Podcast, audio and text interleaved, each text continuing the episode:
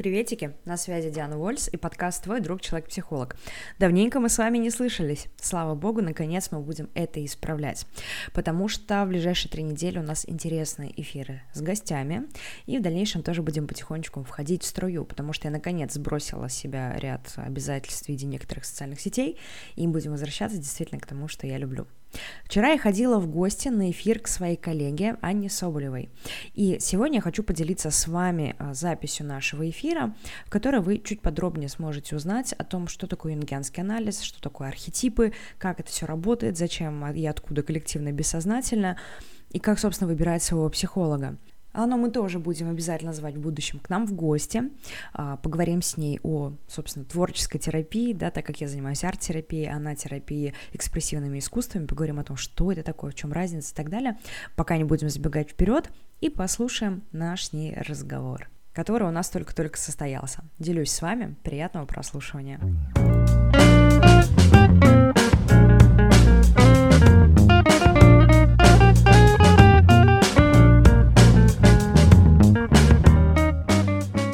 Всем привет, кто нас слушает э, онлайн и кто нас будет слушать в записи. А, начнем с того, что мы представимся. Диана, расскажи, пожалуйста, пару слов о себе. Всем привет, меня зовут Диана Вольс, я психолог, арт-терапевт, супервизор. Если говорить э, полнее, аналитический психолог. А, да, я тоже немного представлюсь. Меня зовут Анна, я психолог, работаю в клиент-центрированном подходе, веду группы и также веду группы экспрессивного творчества. Мы с тобой сегодня собирались поговорить обо всяких таких... Знаешь, мне сложно было э, какую-то тему общую придумать, потому что как будто бы хотелось объединить все вот эти вот юнговские штучки, которые то и дело мелькают в таком попсовом каком-то контексте. И первое, о чем я сразу вспомнила, это архетипы. А, потому что вообще это, мне кажется, не знаю, насколько сейчас актуально, но вот буквально там год-два назад, мне кажется, это была э, просто пиковая тема, и кто только о ней не говорил, и тарологи, и маркетологи, вот эти 12 архетипов, которые выделяют маркетологи. Расскажи, пожалуйста, насколько это вообще связано с Юнгом, почему по ним все так а, угорали, и что вообще в этом интересного? Э, слушай, если не возражаешь, я хочу, а, я тут подготовила три дисклеймера. Если ты не возражаешь, Давай, я хочу окей. их зачитать, прежде чем а, ответить на твой вопрос. В общем, первый дисклеймер. А, Юнг писал и говорил о том, что никто не может быть юнгианцем, кроме самого Юнга, потому что у каждого mm-hmm. будет своя аналитическая психология, но в силу того, что наша личность тоже очень сильно влияет на то, как мы работаем, да, и как мы интерпретируем в том числе, mm-hmm. так как это психодинамический подход, да, интерпретация в целом наше все. Поэтому, так или иначе, все, что я буду говорить, я, конечно, буду стремиться говорить близко к тому, как э, это описывал, говорил Юнг, либо его последователи, но всегда важно понимать, что я тоже пропускаю это через себя, поэтому да, если вдруг где-то что-то вам покажется, что это скучно, неинтересно или как-то ненаучно, почитайте что-нибудь еще, возможно, это я виновата. А, второе, второе, к вопросу о том, в чем я еще могу быть виновата. Меня не очень хорошо с памятью, поэтому я где-то могу ссылаться на кого-то, не назвав имена. Если вдруг какая-то из тем вас заинтересует, да, вы, пожалуйста, под постом напишите вопрос, мне они ее перешлют, я вам нормально потом э, напишу э, авторов, э, конкретной работы, может быть, потому что вот я могу забыть, просто не вспомнить. И последний дисклеймер. Юнга обвиняют очень часто в том, что это какая-то эзотерика, и действительно очень часто все, что вот связано с его концепциями, его теориями, вот оно звучит как эзотерика, да, но всегда важно помнить о том, что Юнг практически равно метафора. Поэтому mm-hmm. ну, и, и я в целом тоже буду очень много про метафоры, буду, конечно, стараться переобъяснять и, и как-то иначе, вот, но важно помнить о том, что даже какие-то, если мы будем затрагивать темы которые как будто бы очень близки с эзотерикой, это не эзотерика, это наука все-таки. Вот, все, mm-hmm. дисклеймеры э, завершены. Да, спасибо тебе. И про комментарии, очень хороший комментарий, потому что мы как раз можем напомнить, что можно написать вопросы, какие-то отзывы к нашему эфиру под предыдущим постом у меня на канале. А, про фамилии, да, тоже я хотела про это присоединиться к тебе, потому что я сказала про эти 12 архетипов маркетинга, я хотела использовать фамилию автора, но забыла ее, поэтому если вам это важно, спросите, пожалуйста, в комментариях, я напишу дополнительно, потом поищу. А, вот, а еще мне пришла сразу мысль про то, что ты работаешь в арт-терапии, я работаю в экспрессивной терапии, и, насколько я знаю, все вот эти техники, метафорические карты, и вот, вот это все метафорическое, оно во многом основано на Юнге, потому что уж Наталья Рожерста, э, моя, которая основательница э, экспресси... э, терапии экспрессивным творчеством, она точно ссылалась на Юнга в каких-то местах. Ну, и Юнг в целом, слушай, я прям не рискну сказать, что прям основоположник, но, а, тем не менее, а, он очень много практиковал мандала-терапии. То есть у него была Мгм. ежедневная традиция прям а, вот зарисовывать мандалы сегодняшнего дня, условно говоря, вот, да, попробовать отрефлексировать, как он себя чувствует, и делал он это именно не в какой-то там обязательно письменной практике, да, именно в, в мандала-терапии. Да, действительно, очень, э, очень хорошо, а, может быть, не изначально, да, вот если мы говорим про арт-терапию, там же Адриан Хилл ее так условно основал, да, первая работа, по крайней мере, была именно а, ну, вот его, да, вот от него считается начало арт-терапии. Но я, честно говоря, не владею, насколько он был связан с юнгианством. Но в дальнейшем очень много действительно а, творческие методы, да, взяли такую базу, в том числе и у юнгианства. Но к вопросу. А, слушай, вопрос. Эм, когда ты говорила про 12 архетипов, я тоже такая, блин, как же ее, как же ее зовут? Сейчас я вспомнила. Надо сказать или ты хочешь, чтобы в комментариях Нет, ты скажи, спросили? Скажи, скажи. Кэрол Пирсон. Ага, да, супер, спасибо, точно. Ну окей, давай возвращаться к вопросу. А, но чтобы нам э, понять, да, вообще, насколько вот эта концепция архетипов э, про ингианство, как будто бы надо сделать шаг назад и вообще поговорить о том, что такое архетипы. Надо? А, да, думаю, надо, но как будто бы интуитивно понятно, но вот так, чтобы сейчас сходу сформулировать, я, наверное, не смогла бы сама.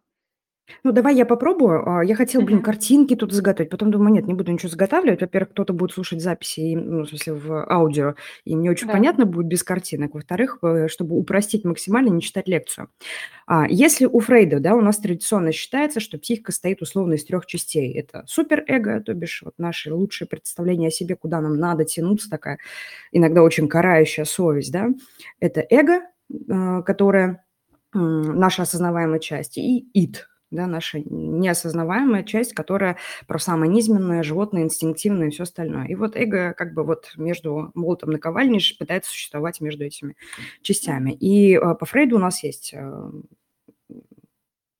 господи, сознание, предсознание, бессознательное. У Юнга, вот если так вот рядышком эти картинки поставить, да, в целом похожая история, но у него появляется немножко э, еще одна а, категория, так называемая коллективно бессознательно. Угу. То есть у нас есть а, архетип эго, это опять же наша осознаваемая часть, то вот, вот это я, вот эго – это вот я, да, грубо говоря. А, над ним есть архетип персоны, очень похож на суперэго, но по сути это некоторая маска, которую мы носим в социальном взаимодействии. И на этом как бы все, сознание заканчивается. Следующий уровень – это личное бессознательное. И в нем есть только архетип тени – я думаю, ты про это будешь спрашивать, поэтому пока не, не забегаем вперед. Вот. И а, после этого, после вот уровня личного бессознательного, появляется уровень коллективного бессознательного. И чем нам оно важно, да, чтобы понимать архетипы? На уровне личного бессознательного находятся так называемые наши комплексы. То есть mm-hmm. некоторый ряд проблем, которые мы вытесняем себе в, в, в бессознательное, в наше личное, а, и так или иначе вот время от времени они у нас выстреливают. Об этом чуть попозже поговорим. А в коллективном бессознательном а, находятся как раз-таки вот это то самое, эти самые архетипы. А, и что такое в целом коллективно-бессознательном по Юнгу? Это те знания и образы, которые мы получаем благодаря опыту всех людей, которые были ранее до нас. А, и архетип – это некоторый универсальный образ, который, опять же, известен всем людям вне зависимости от того, в какую эпоху они жили, в, какую, там, в какое время они жили, в каком социальном там, слое они находились, да, то есть вне зависимости от времени и культуры. Некоторые mm-hmm. универсальные э, вот, образы, которые, э, которые как рамка наполняются некоторым содержанием. Например, а, я могу выдать ряд характеристик, и, скорее всего, вот сейчас каждый слушатель да, сможет понять, о чем я говорю, хотя я не назову, что это. А, это заботливый, опекающий, а, тревожащийся, ласковый. Кто это? Родитель. Родитель, мама, как правило, да, у нас. То есть вот а, тревожишься, опекающий там что-то, что-то, это вот некоторая рамка, а, точнее, вот родитель – это вот как раз-таки некоторая рамка, а вот образ архетипический – это конкретные мамы, да, мы можем там взять из художественных, не знаю, там, mm-hmm. миссис Уизли, например, из Гарри Поттера, да, ну, вот архетипический образ мамы. Я просто очень обрадовалась. Ни дня без Гарри Поттера, да, что называется. Да, да, да. Ну вот, то есть опять же, вне зависимости от того, вот, где мы, кто мы, да, э, вот эти, э, это знание в нас так или иначе э, заложено. Слушай, и... классно, что ты сказала вот про это безвре... ну, как будто вне зависимости от культуры и времени, потому что я так немножко зависла, хотела с тобой поспорить, а потом подумала, что действительно какие-то современные образы, грубо говоря, там, э, не знаю, маркетолог — это не архетип, потому что, ну, это не, не то, что все понимают там в любой точке мира, а вот там мама, не знаю, какой-то маг, например, э, что еще, вот такие штуки, действительно, может быть, они по-разному выглядят в разных культурах и в разное время, но при этом какой-то вот э, характеристики остаются неизменными. Абсолютно верно. А, и смотри, да, почему мы говорили про комплексы, говорим про архетипы. А, вот архетип – это не только некоторый набор характеристик, но еще это модель мышления, это модель поведения, которая вот так или иначе в нас заложена. И вот часто вот эти наши комплексы, особенно в кризисной ситуации, они начинают вот коннектиться с этим а, общим прообразом. Угу. Таким образом... Как себя надо вести в такой ситуации? Да, да. И а, таким образом симптом может усиливаться, может, наоборот, где-то помочь разрешению. Бывает mm-hmm. и позитивный, и негативный сценарий. И вот возвращаясь к твоему вопросу, да, э, насколько корректно использовать архетипы в маркетинге, в Таро там, и так далее. Если мы говорим о Таро, э, я люблю эту тему, но важно здесь понимать, э, есть Таро как гадательное, Мгм. когда мы всю колоду, там, по-моему, 56 карт, если я не ошибаюсь, используем а, в целях как раз-таки а, попытки, а, ну, то есть считается, что каждая карта как раз-таки некоторый архетипический образ, имеющий содержание, универсальное для всех. Я не могу сказать так про младшие арканы, но вот про старшие арканы мы действительно их можем использовать в психологической работе. В каком контексте? Наверняка, ну, я думаю, ты точно, да, и, и наши слушатели тоже слышали про так называемый путь героя. Угу, конечно. Ну, то есть некоторый набор этапов, которые проходят там, как, как и мы в повседневной жизни, так и там, опять же, любой э, там, персонаж какого-нибудь э, там эпического кино или книги. Угу.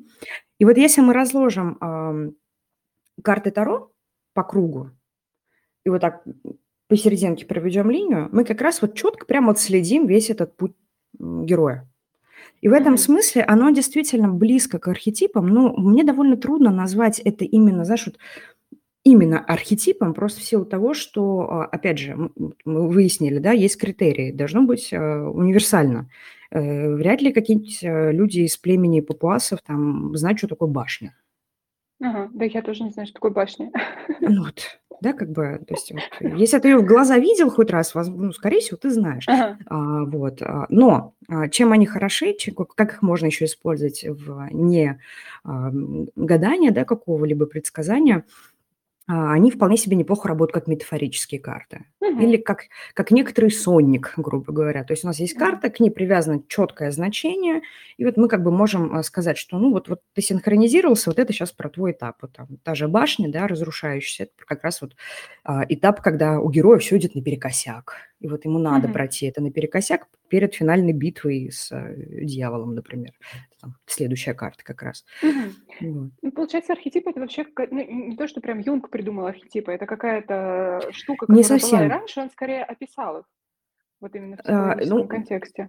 Ну, ну да, если смотреть а, именно в плане того, что они существовали, ну, потому что как бы человеческая психика, психика существовала явно раньше, чем Юнг, а, то да. Поэтому да, он как-то вот какими-то умозаключениями их нашел, описал. Но справедливости ради, вот опять возвращаемся к моему второму дисклеймеру, я могу что-то не знать, а, но из того, что я читала у Юнга, он не описывал никакие ни а, 22, по-моему, или сколько, 22, да, по-моему, да, 22 архетипа по Таро, и не описывал уж точно 12 архетипов, которые Пирсон написал, mm-hmm. на самом деле, как мы уже выяснили. А, у него я встречала именно как раз-таки, а, вот давай посчитаем, персона, эго, тень, анима, анимус, а, мудрый старец и самость. Все, вот шесть архетипов. Mm-hmm. который описал Юнг. Это так интересно, он больше не говорил, э, просто я совсем вскользь касалась Юнга, я писала какие-то работы по нему, потому что притягивает эта тема, я писала по нему какие-то работы на учебе, и во всех каких-то вот статьях и текстах Э, не прямо Юнга, а каких-то последователей, возможно, людей, которые описывали, а, там была такая формулировка, что-то вроде, что архетипов очень много, но мы приведем в пример, вот, например, то, что ты сейчас перечислила. И как будто бы сколько архетипов? Можно ли вообще ответить на этот вопрос? А, я не находила такого ответа. Мгм. более того, я встречала, а, какая-то есть прям табличка мужских и женских архетипов, там вот развитие как раз мужского женского эго, наверное. А, нет, не эго. Ну, в общем, а, что-то там развитие, где там есть там архетип ведьмы, например, архетип Мгм кого-то там, вот у мужчин что-то тоже похоже. И я, ну вот, приписывают это Юнгу. Я не встречала. Ну, как я уже сказала, возможно, я где-то ну, не видела просто инф- этой информации. Угу. Но если мы там возьмем юнговский фолиант э, архетипы коллективно-бессознательно, там описаны только эти архетипы. Но действительно, а, часть последователей э, его, да, его учеников, ну, последователей, как я уже сказала, развивали эти теории, да, и мы знаем там про архетип героя, опять же, да, знаем да. про архетип Трикстера, например. А, вот, Биби, по-моему, есть прям интересно, ну, как мы знаем, да, еще одна такая важная а, работа Юнга, да, это типы личности. Угу. Вот сейчас опять э, как-то это модернизировали, сделали какой-то там потрясающий интересный тест, э, который там чуть ли вообще не все про тебя рассказывает. Э, аббревиатура не подскажу, не помню. Вот. А это, ну, как бы тоже принадлежит Юнгу, как раз-таки вот, одна из четырех ведущих функций, интроверсия, экстраверсия. Угу. И, соответственно, вот если разделить их вот так вот э, на, на крестик, точнее, положить, и вот эти ведущие функции распределить по краям, да, то, то вот там как раз-таки тоже расположение по архетипам, например, какое-то делается, что uh вот если я лучше всего мыслю, да, вот я как герой буду действовать все через мышление.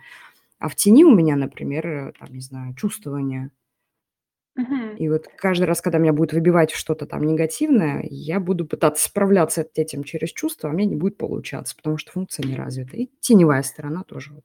Да, я помню еще такую забавную штуку про вот эти функции, а, то, что нам рассказывали на учебе, что если спросить у человека, какая, какая твоя ведущая функция, он обычно скажет противоположную той, которая на самом деле, как будто она больше осознается, что такое, а та, которая а, действительно его ведущая функция, она остается за рамками понимания. Кажется, Может быть, не знаю, не подскажу. Первый раз сталкиваюсь с таким, но допускаю, что такое возможно.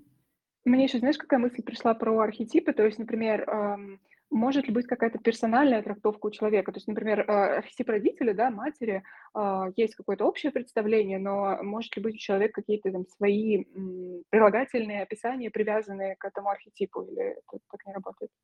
Это вот как раз скорее, знаешь, уже про описание какого-то конкретного образа. Ага. То есть понятно, что не у всех у нас мамы были там ласковые, заботливые, угу. кормящие и все остальное. Но а, само знание универсальное, что так мы характеризуем, например, маму, папу, там, мага или еще кого-нибудь, оно будет останется таким. Просто конкретный образ, который может быть наиболее откликающийся да, в опыте человека, он может отличаться, соответственно. Угу. Да, интересно. И ты начала немножко говорить про то, как э, используешь, э, ну, используется это в психологии, на консультациях. Можешь еще чуть больше раскрыть эту идею. Мгм. А, а, можно я про маркетинг, да, отвечу? А, окей, да-да-да. Ага. переходить. А, касаемо а, того, как это используется в маркетинге, здесь на самом деле тоже есть и ряд плюсов, и, и ряд минусов. Во-первых, все, что сильно становится в моде, да, у нас мы там проходили через э, Берновские, да, там родители ребенка, Да. через там самооценку внутреннего подростка, вот у нас появился какое-то количество лет назад, там что у нас еще так сильно в моде? Ну, много чего было в моде. В общем, в чем минус этого? В том, что это приводит к некоторому поверхностному пониманию а, архетипов и, соответственно, может а, в дальнейшем ломать дров. В целом, как некоторый фильтр или как способ это можно использовать, в том числе в маркетинге, но важно понимать, что если этим неправильно воспользоваться, особенно, допустим, если мы говорим про личный бренд да, того же психолога, mm-hmm если этим воспользоваться неправильно, можно, во-первых, э, своим подписчикам, клиентам шизофрению создать, э, ну, в кавычках шизофрению имею в виду, потому Я что... понимаю, да, двойные послания. Да, двойные послания, потому что я вот прошел тестик, по почитал, что у меня там три ведущих архетипа, и сегодня вот я там, не знаю, радостный, завтра холодный и загадочный, послезавтра я там ласковый и добрый. И чё? А, я еще Вот. сталкивалась с такой штукой, которая меня очень возмутила. Я просто, ну, может быть, я overreacted, потому что, э, ну, какая-то вот тема с тем, что я себя не понимаю, меня как-то очень цепляет, потому что у нас-то в подходе наоборот считается, что человек как бы главный эксперт в своей жизни.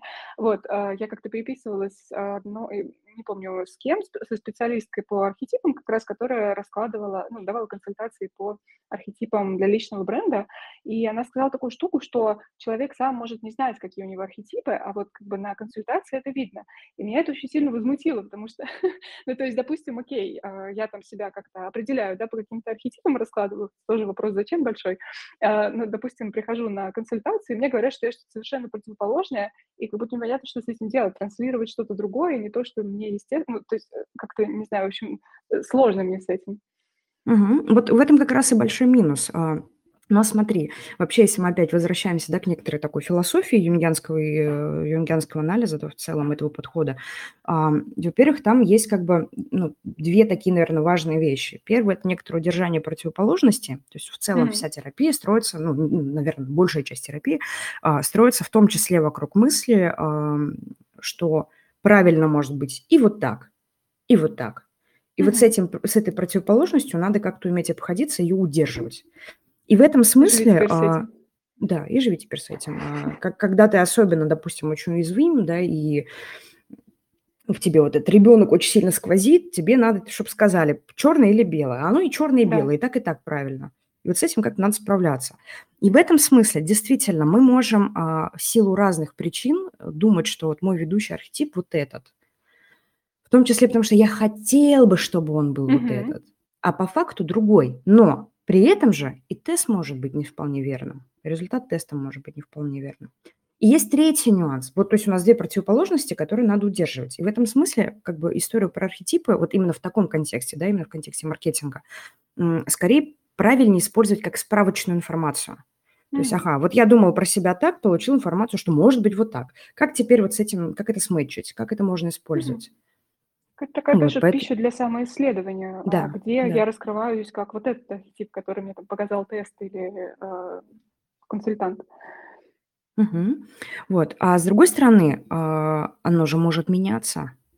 Угу. Ты меняешься, ты растешь. И вот в этом году у тебя так, ну просто у меня э, был такой нечаянный эксперимент, когда я проводила там одно обучение, да, в том числе я давала как раз а, теорию архетипов, и э, ну, там прям тест проходили тоже в том числе, да, и как мы это делали? Сперва э, студенты писали самоанализ, как им кажется, какой у них ведущий, какой второстепенный, какой э, прям uh-huh. подавленный. Потом проходили тест, у кого-то совпадало, у кого-то вообще сильно не совпадало, и потом пытались это анализировать.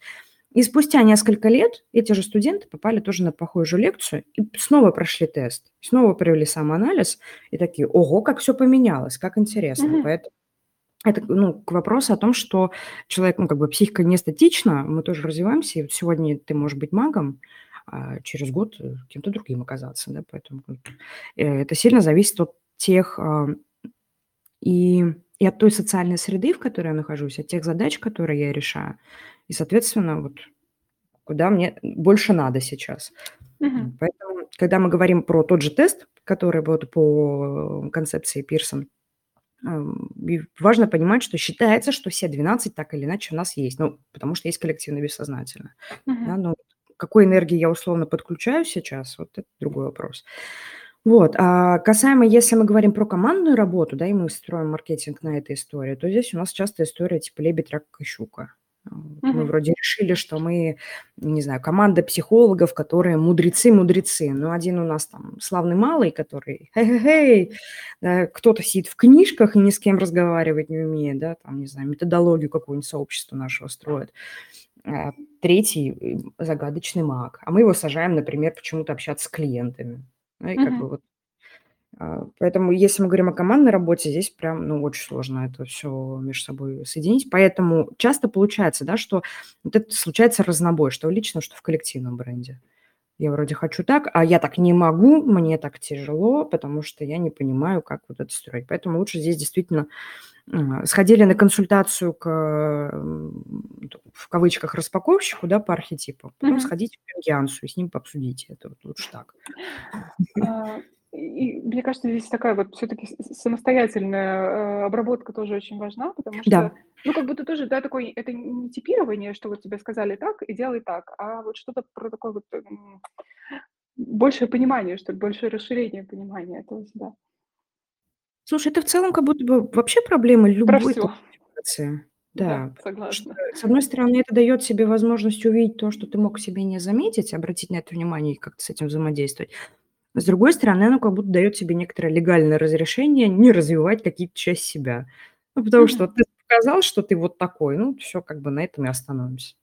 Да, я это хотела проговорить, потому что, ну вот, э, опять же, сейчас, наверное, меньше, но вот тогда, когда это было на пике, очень много транслировалось того, что это прям вот эм, а, архетипы, это вообще ответ на все, на, на продажи, на там брендинг, на, на все вот, э- ну, на все, что связано с маркетингом вообще. Один а- ответ архетипа, и стоит только понять а, свои ведущие архетипы и начать их там реализовывать, их проявлять, как вообще жизнь наладится, и это такая как будто волшебная таблетка которая спасет а, от всего, от всех болезней. Ну, знаешь, э, если посмотреть, наверное, на любые, ну, давай не на любые, не на 100%, ну, там на 80, на 70% Ну, многие, продаж да. в социальных сетях, э, там у нас каждую неделю какая-то новая волшебная таблетка по любому поводу. Ну, просто потому что так устроен маркетинг, надо продать. Мгм. Поэтому я бы сказала, архетипы – это ответ на многие вопросы. Да, вот именно, М. давай так, не архетипы, да, сколько архетипическое типирование, но вряд ли на все. Это один из фильтров, через который можно посмотреть. Можно посмотреть через другой. Поэтому... Так, и если возвращаться к моему вопросу о ам, консультировании, да, и применении архетипов в консультировании, то а, ты немножко начала про это говорить, что вот можно посмотреть, в какой сейчас период проживают э, клиенты, с каким, может быть, архетипом это связано. Ну, может быть, я что-то сейчас искажаю. Угу. А, смотри, а, опять же, да, возвращаемся к... В чем цель вообще юнгианского анализа? В прохождении так называемой индивидуации. Если мы опять а, вспомним визуально, да, ту схему, которую вот я чуть ранее говорила, вот у нас есть личное, бессоз... личное сознание а, с Мгм. нашим эго, и в самом где-то там внизу, ближе к коллективному бессознательному, да, у нас есть некоторая как бы самость, архетип самости. И Технически вся структура личности считается самостью, да, только вот мы ее для удобства так раскладываем. А, И задача эго вот пройти как раз-таки вот этот путь к самости, Мгм. вверх-вниз, неважно, куда показывать. А, И что ему для этого нужно? М, Что такое самость? Вот сейчас эзотерика начнется, эзотерическое звучание. Это а, некоторое глубинное знание о себе, о том, как, как, как тебе надо. Вот для простоты скажу так. Мы же э, как живем обычно? Нам кажется, вот, вот сейчас кто, э, кому сильно эзотерически, да, э, прям это слащаво стало, переносите на биологию. Вот нам кажется, что это мы все на свете решаем. Ну, вот я, да, вот, вот, вот в своем чувствовании себя, я думаю, что это я все решаю. Когда мне поднять руку, когда мне заговорить, во сколько мне встать, как мне жить, грубо говоря. Но у меня есть головной мозг, который, э, как уже э, ну, доказано было в исследованиях, подает сигнал о том, что надо поднять руку еще до того, как я сознательно решаю поднять руку. Там с какой-то задержкой типа 0,3 или 0,03, не помню, 0.03. А, вот примерно такие же отношения а, у эго с самостью. Самость подает условно некоторые сигналы через, опять же, неосознанное поведение, через сновидение, через творчество, направляя как бы куда тебе надо в, в этой жизни. Это не, не то, что фатум какой-то предрешенный, с которым mm-hmm. ты родился и все. Нет, это тоже изменчивая конструкция. Вот. Ну, давайте это назовем условно какой-то очень глубинной интуицией. Вот. И а, эго думает, что я главный герой, я бью себя в грудь, я знаю, как надо жить, как действовать и так далее. И вот а, задача а, юнгианского анализа, да, простроить вот эту как раз ось эго-самость для того, чтобы, а, во-первых, эго поняло, что вообще не оно решает, а, как бы есть большая часть айсберга под водой, которая как бы руководит нашим поведением. Mm-hmm. И для этого ему нужно как раз-таки пробиться через а, ряд тоже архетипов, а, осознание о самом себе, а, первый из которых у нас как раз тень. Я понятно сейчас объясняю или сложно? Слушай, да, очень понятно, и меня даже немножко удивило, что ты говоришь про историчность этой концепции. Может быть, я такой немножко пристрастный слушатель, но мне прям очень понятно, о чем ты говоришь. То есть вот этот какой-то э, глубинный голос, прошу прощения, меня звонок сбил. Угу. Глубинный голос, который слышишь, э, и который, может быть, даже иногда зачастую противоречит каким-то разумным решениям, но ты понимаешь, что нужно делать именно так. Я, ну, мне это прям очень знакомо. Uh-huh. Думаю, что это именно оно. Я думаю, знаешь, надо еще о чем сказать. Вообще, типа вот это столкновение с самостью всегда описывают словом нуминозный.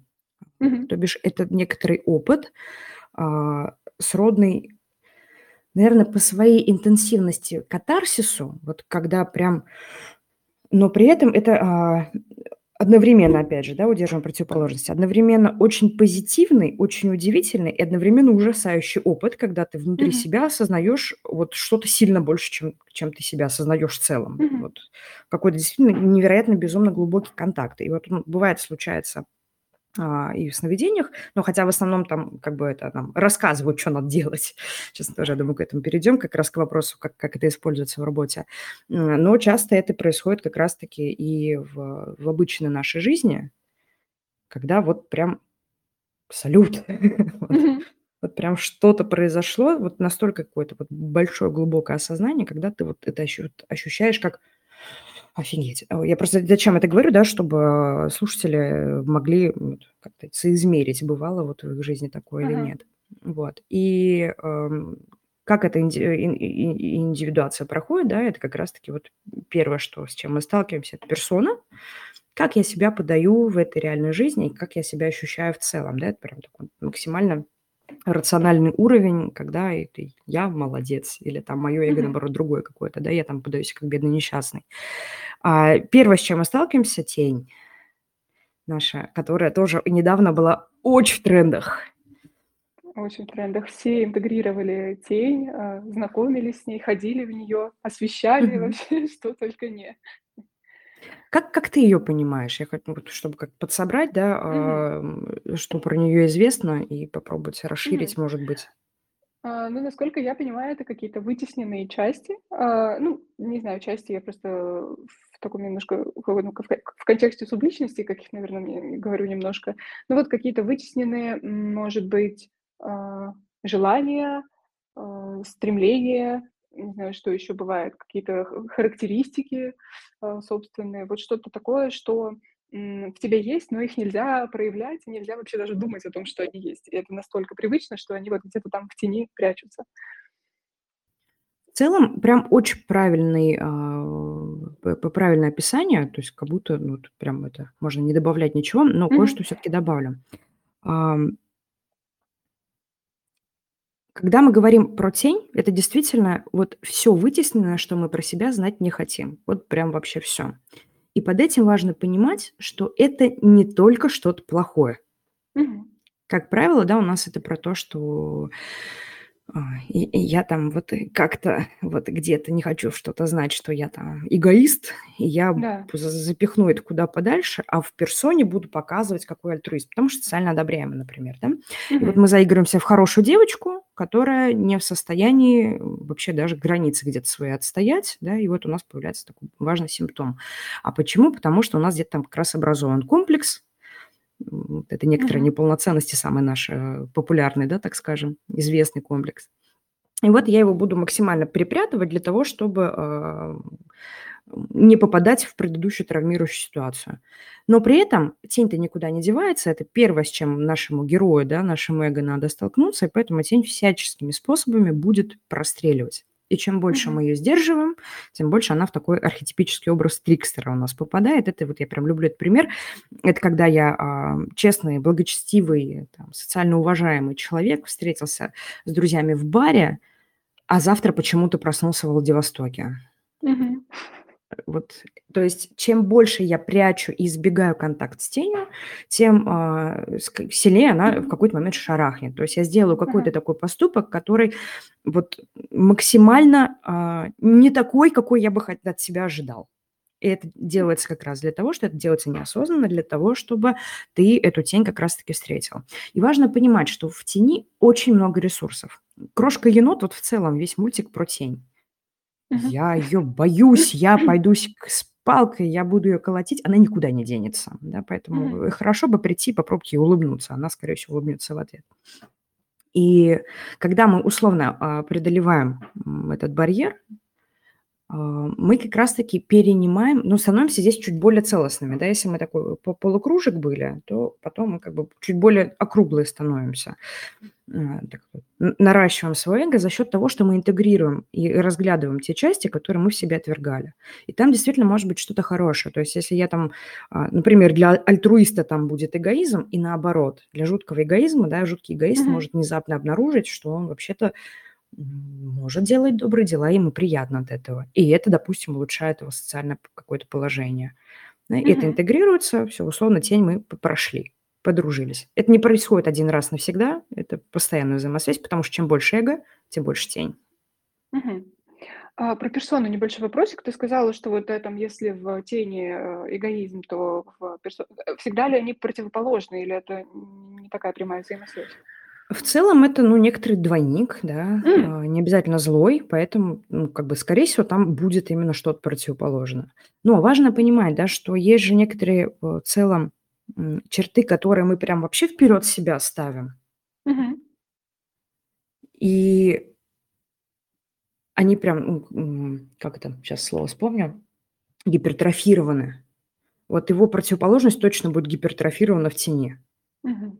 А есть вот что-то такое условно на грани. То есть как бы, ну вот я вроде там и, и добрый, и позлиться иногда могу, да. И вот это как раз место, в котором вот оно почти что, почти что или уже интегрировано.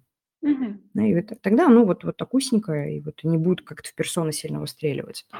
Но про персону тоже важно понимать, это не что-то супер плохое, это плохо в том случае, если разрыв большой между эго, например, и персоной. Что, я не знаю, я там дома бью жену, а на людях а, мы прям капец какая любовная пара. Угу. Как бы очень большой разрыв, и, соответственно, ну, как бы оно может очень сильно конфликтовать внутри. Не очень удачный пример, потому что, в общем, и сопутствующие э, расстройства могут быть в такой ситуации а, у человека, который колотит жену. Да. Вот. Ну, то есть, э, за, зачем ходить в тень? Я показываю кавычки, которые никто не видит потом в записи. Э, я, насколько я понимаю, да, что вот э, на ее сдерживание тратится ресурс, который вообще-то можно немножечко забрать себе обратно, если увидеть uh-huh. вот, эту, вот эти теневые части. Ну и кроме того, она все-таки требует внимания и может вот как-то выстрелить э, uh-huh. противоположностями, которые совсем не хотелось бы, может быть, видеть в своей жизни. Да, лучше бы их увидеть, но в какой-то более безопасной для себя обстановке. Мгм. Я очень люблю метафору, прошу прощения за эстетов. э, Ну вот прям есть хорошая метафора. Ты когда в терапию приходишь, в любую в целом, а, и это вот как начинаешь копать э, землю, да, чтобы золото там обнаружить. Вот прежде чем Мгм. обнаружить там золото, оттуда хлестанет фонтан говна. А вот. И с ним как-то надо справиться, как-то его пересобрать, э, использовать, не знаю, как навоз, как топливо. Вот это в некотором смысле это уже и про тень. То, что ты точно не хочешь про себя знать, но вот оно выстрелит в первую очередь. И Поверишь, вот после... там что-то еще дальше есть. Да, да. Помните о том, что там действительно что-то есть, потому что зов оттуда как бы есть. Все равно ты знаешь, что там что-то золотое, скорее всего, да есть. Да? Uh-huh. Вот важно не сдаться, да, этот э, этап пройти. И после этого у нас там поджидает еще одна интересненькая парочка э, под названием анима или анимус, в зависимости от того, какого мы пола. Да? В нашем случае, так как mm-hmm. мы женщины, мы говорим про анимус. Это некоторая, сейчас как это перефразировать попроще, мужская часть женской психики. Mm-hmm.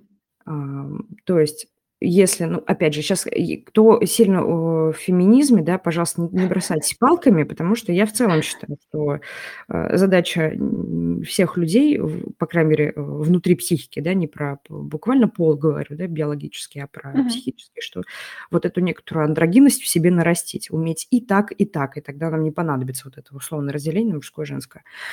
И вот как раз-таки встреча, то есть вот считается, да, что женское эго, оно вот очень текучее, эмоциональное, да, в хорошем смысле, да, и ей нужна больше структура. В отличие от мужчин, которые, наоборот, структура, как вот летящая стрела, им нужен контакт со своей эмоциональностью, да, чего mm-hmm. в нашем обществе очень редко встретишь. Вот. А. И вот сейчас, возможно, многие себя узнают. Есть... Эм, а я сейчас напутаю. Ты знаешь сказку «Синяя борода»? Да, но если Там прятали кого-нибудь в чемодан, а, в сундук? мне кажется, они были в комнате заперты. Да, там головы, да, были, а вот, э, сама вот эта жена не пряталась в сундук? Значит, другая Не сказка. не не Да. не боюсь, э, ой, не помню таких подробностей. Короче, э, кому, в общем, сильно надо, напишите, пожалуйста, в комментариях, я вам э, найду, как она называется, но есть замечательная сказка про то, что почему-то мне кажется, это в «Синей бороде» было, но, возможно, нет.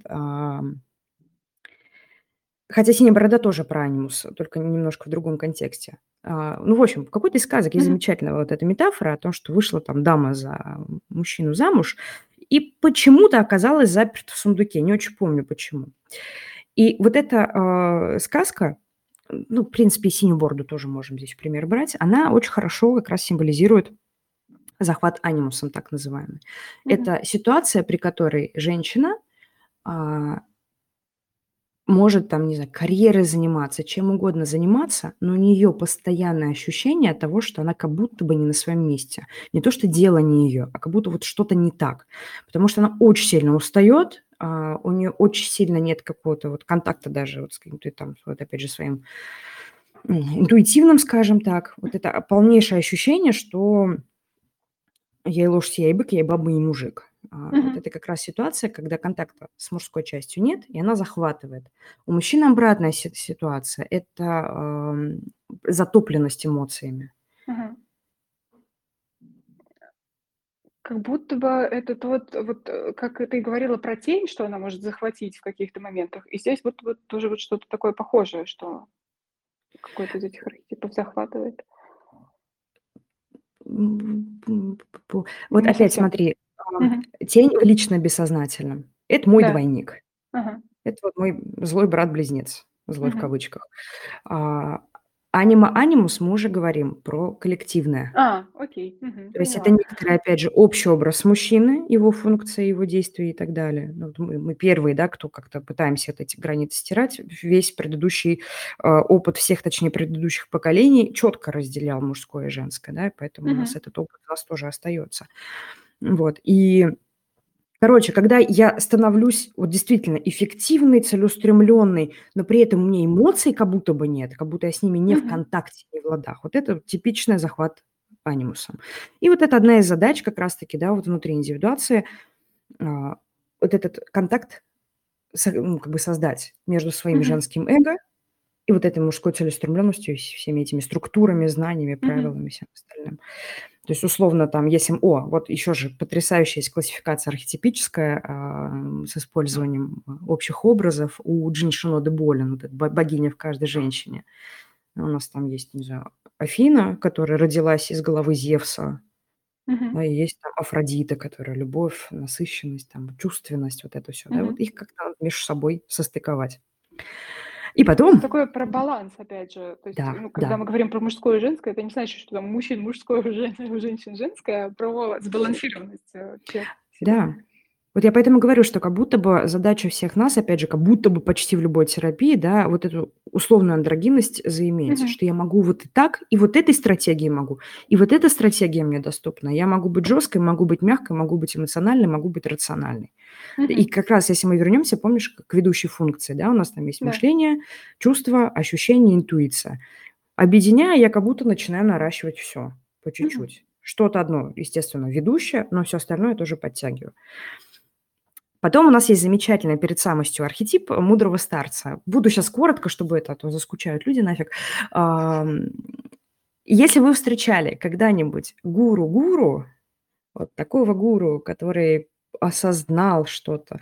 Как этот мемчик, э, мне эта жизнь абсолютно понятна, я там что-то, ну, этот унылый чувак, который рассказывает о том, что мне эта жизнь, вот, не помню, короче, дословно. Не помню точно, да, эту Мне эта жизнь абсолютно понятна, я там что-то, сколько это тысяч лет на Земле или что-то такое. В общем, кому надо, опять же, напишите, вот, напишите вы в комментариях, пожалуйста, может, ссылку кинете на этот мемчик. А, цель встречи с этим мудрым старцем, об этом тоже как раз вот именно об этом архетипе Юнг писал, условно приобрести некоторый опыт и осознание, прежде чем вот с этим нуминозным столкнуться. Но mm-hmm. люди часто застревают на этом этапе и превращаются вот в так называемую манную личность, когда я гуру, я все понял. Вот, короче, как только у тебя есть ощущение, что ты все понял, надо очень сильно двигаться дальше, потому что сейчас ты как будто бы э, всю энергию, которая тебе вот анима, да, или анимус отдали, ты ее забрал, ты такой полноценный, ты э, андрогинный, и ты все понял. Нифига ты не понял. вот. И вот после этого как раз-таки случается контакт с самостью, да, когда условно у нас вот этот э, канал э, начинает действовать. И то есть э, у тебя есть контакт, опять же, с мужским женским, есть контакт с некоторой условной мудростью, да, есть понимание, о чем мне действительно надо. И вот тот момент, когда эго наконец перестает думать, что оно главное. И вот это путь индивидуации, к которому мы стремимся. Опять же, он не проходится раз и навсегда, это постоянные круги, потому что эго тоже не хочет сдавать свои позиции. Но это то, что мы как раз... Э, и очень долго отвечаю на вопрос, как мы это используем в консультациях. Вот так мы это используем. Мы смотрим сны, Например, сон Иакова очень прекрасный пример, как раз контакты эго-самость. Вот э, если говорить про символы, да, например, насколько сильно они используются в работе, то, вот, например, в сновидениях и в творческой деятельности, да, вот прям четко мы можем, mm-hmm. вот, вот это сложное содержание, которое вот я сейчас там сколько, минут 15-20, наверное, объясняла, очень хорошо, легко посмотреть именно вот через а, символ. Мгм. Когда, ну, почему я говорю, сон Аква, да, потрясающий как раз. Там, во-первых, э, вот прям символ лестницы, как траектория снизу вверх, от земли до неба, это лестница, по которой ходят ангелы, и Бог, да, вдруг Бог у нас всегда символ самости, который говорит о том, что я тебе отдам все эти земли. И это прям, ну, прямое же, что тебе надо делать? Мгм да, хотя там Иаков вообще от брата спасался. Тоже, кстати, если его так чуть-чуть назад откатать, да, и поанализировать в контексте того, что я сейчас все рассказываю, прям очень хорошо путь индивидуации от эго вот как раз-таки к самости видно. Слушай, ты на самом деле вроде бы отвечала на один вопрос, но так прошлась более-менее по всем темам, которые мы с тобой, э, ну, тезисно, которые я присылала. Так что, мне кажется, это получился прекрасный развернутый ответ на вопрос.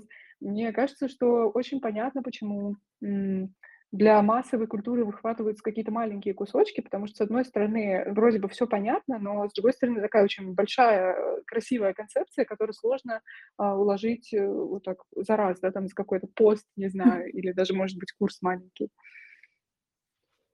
Это действительно так, и в целом Юнга, ну, не самое простое занятие, чтобы его читать, поэтому здесь действительно э, очень круто и очень важно, в том числе, наверное, читать и последователи, потому что сейчас очень много на них в том числе базируется. Мгм. И так же, как Юнг когда-то отпочковался от Фрейда, так же и от него отпочковывались э, ученики, там Хилман, например, да, который основал архетипическую психологию, ну просто вообще снеся всю базу, которую там Юнг использовал, да, что архетип это вообще не то, что, вот, что это за монотеизм, надо политеизм делать, да, что, почему мы служим одному Богу.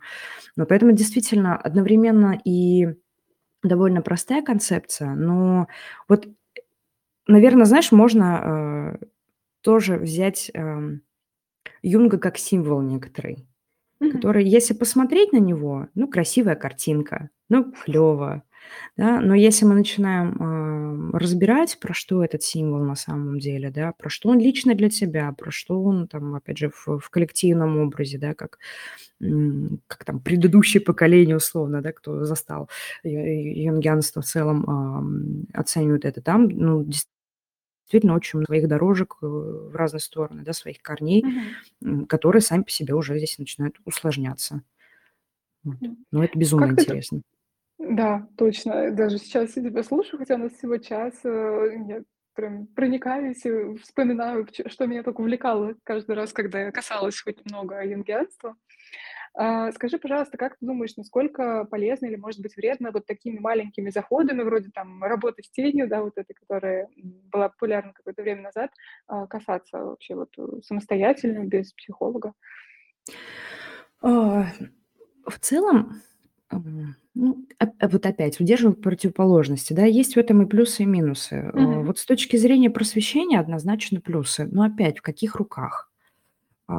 Если и, ну, и в как какие руки получаются эти знания. Если получатель этих знаний, попробует окунуться, да, в какую-то, э, какие-то еще источники, не обязательно же там фолианты читать, да, можно, ну, просто какой-то research провести, посмотреть, м, как э как эта же тень, да, там разворачивается, опять же, у последователей или там еще каких-то сторонних, да, исследователей, то как будто бы в этом нет ничего супер вредного, потому что мы с этим и так сталкиваемся.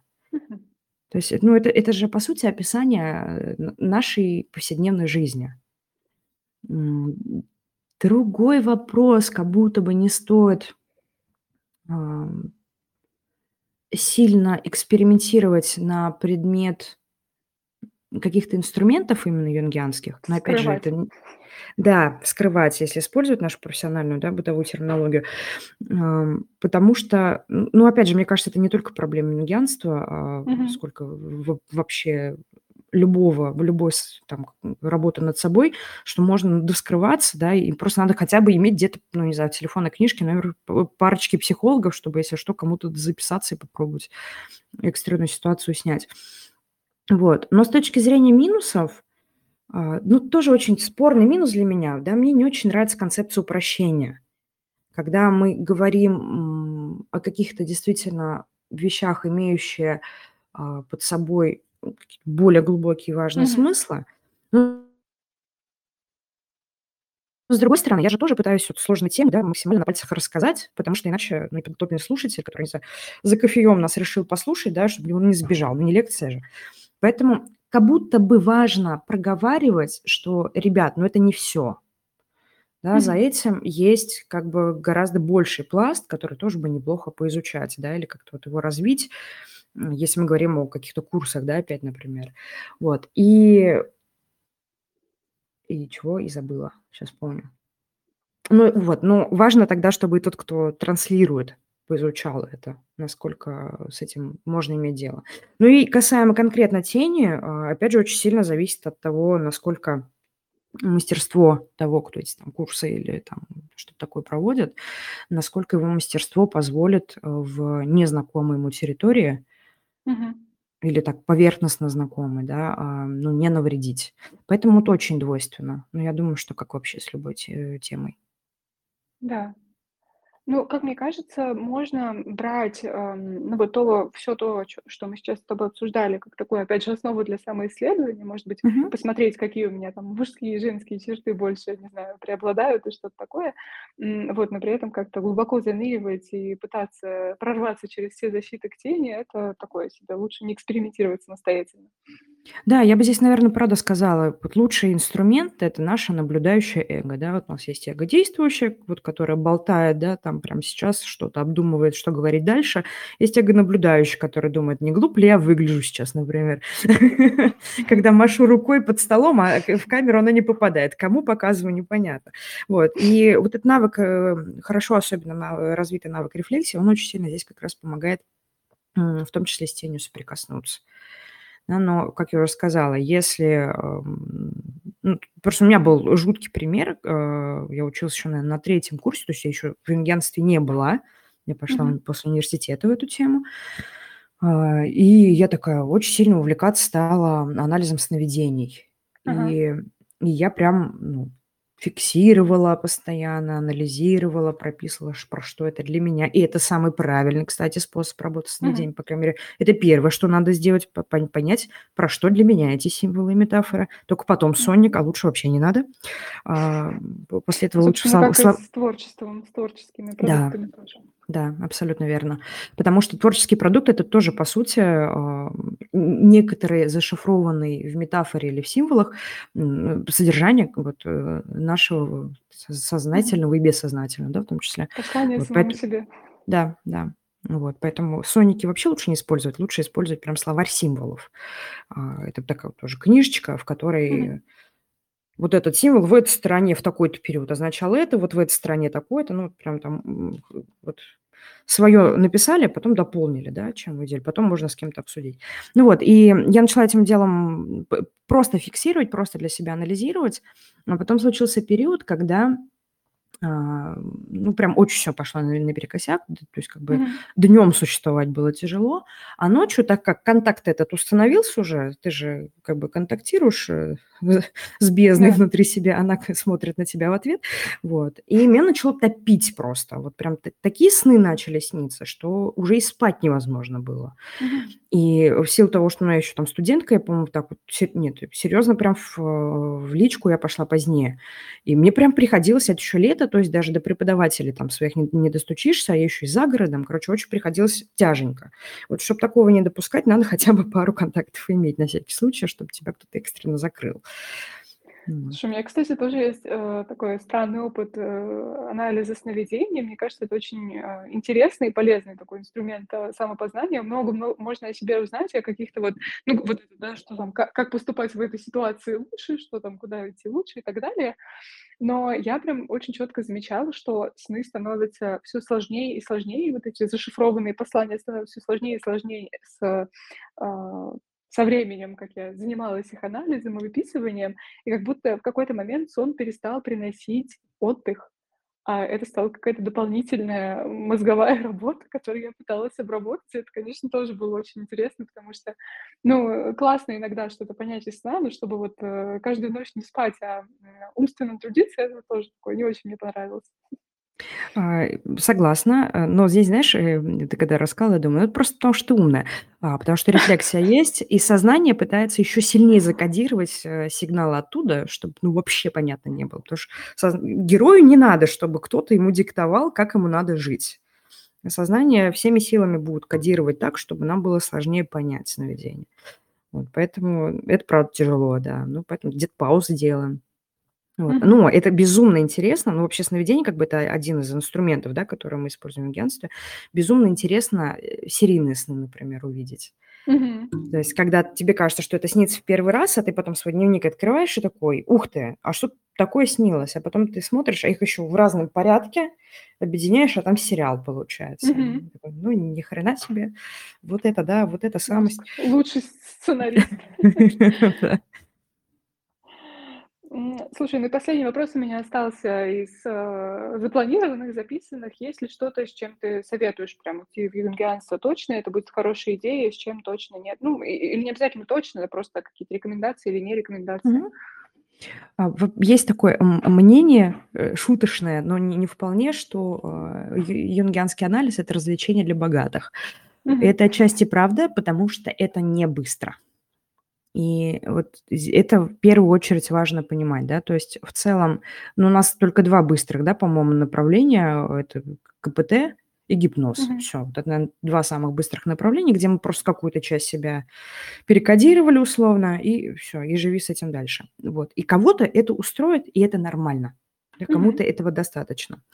А вот для тех, у кого зов по глубине, кто вот что-то в себе слышит, но не знает, как на это откликнуться, как раз-таки очень хорошо помогает э, юнгианство. Это не значит, что мы не работаем с симптомами. Нет, мы тоже работаем. Работаем и с острой болью. Более того, сейчас, по-моему, нет ни одного психолога, который работает только в одном подходе. Мы все сейчас интегративщики, да, все и КПТшники, и, и, и, эти, и арт-терапевты, и все mm-hmm. на свете. Все, все, что можем, все используем. Поэтому для решения каких-то острых а, проблем тоже вполне себе можно на краткосрочную терапию прийти.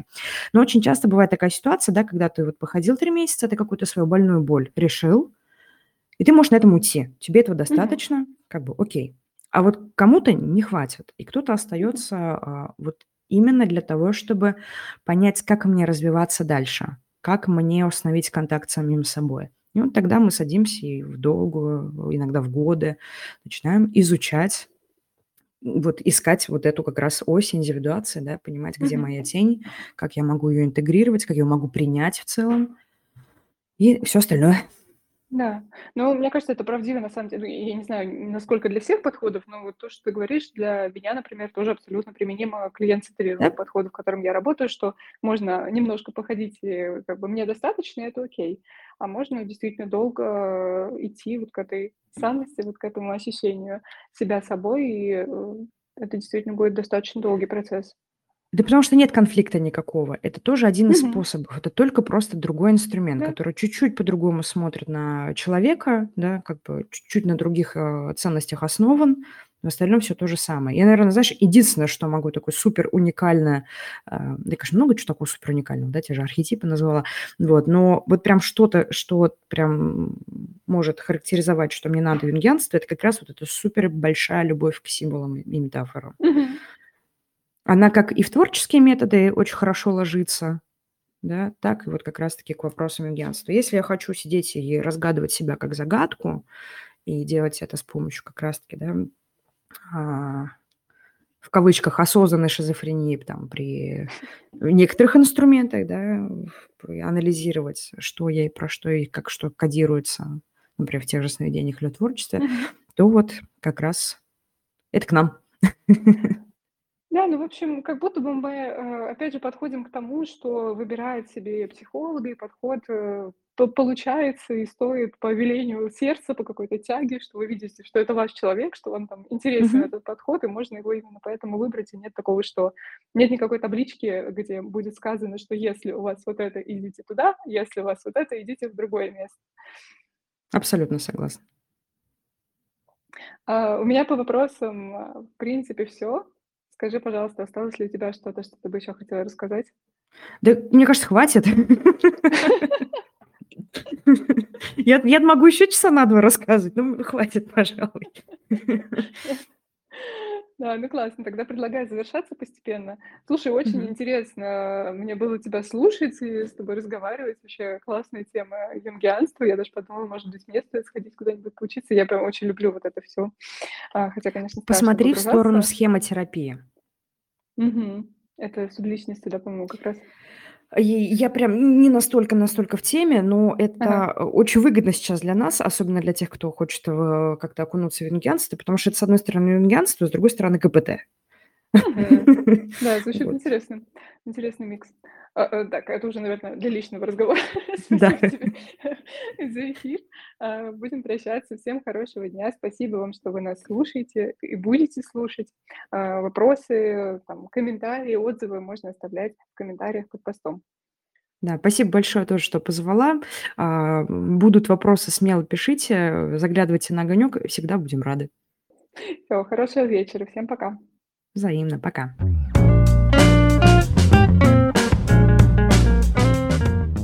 И пару комментариев в конце. Я так и не смогла вспомнить, что же это за сказка про женщину в сундуке, но это точно не одноименная арабская. Но если вдруг захочется почитать что-то про захват анимуса, то смело все-таки мы читаем сказку «Синяя борода». А про позитивную версию анимуса можно почитать сказку «Король Дроздобород». Очень рекомендую почитать, проанализировать, ознакомиться с источниками, с другими анализами и сделать некоторые выводы, а может быть и пройти в терапию. Что вы всегда можете сделать, обратившись ко мне.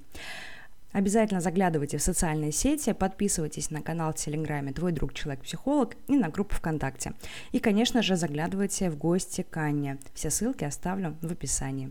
И ждем ваши вопросы, комментарии, пожелания, предложения. И до скорых встреч. Пока.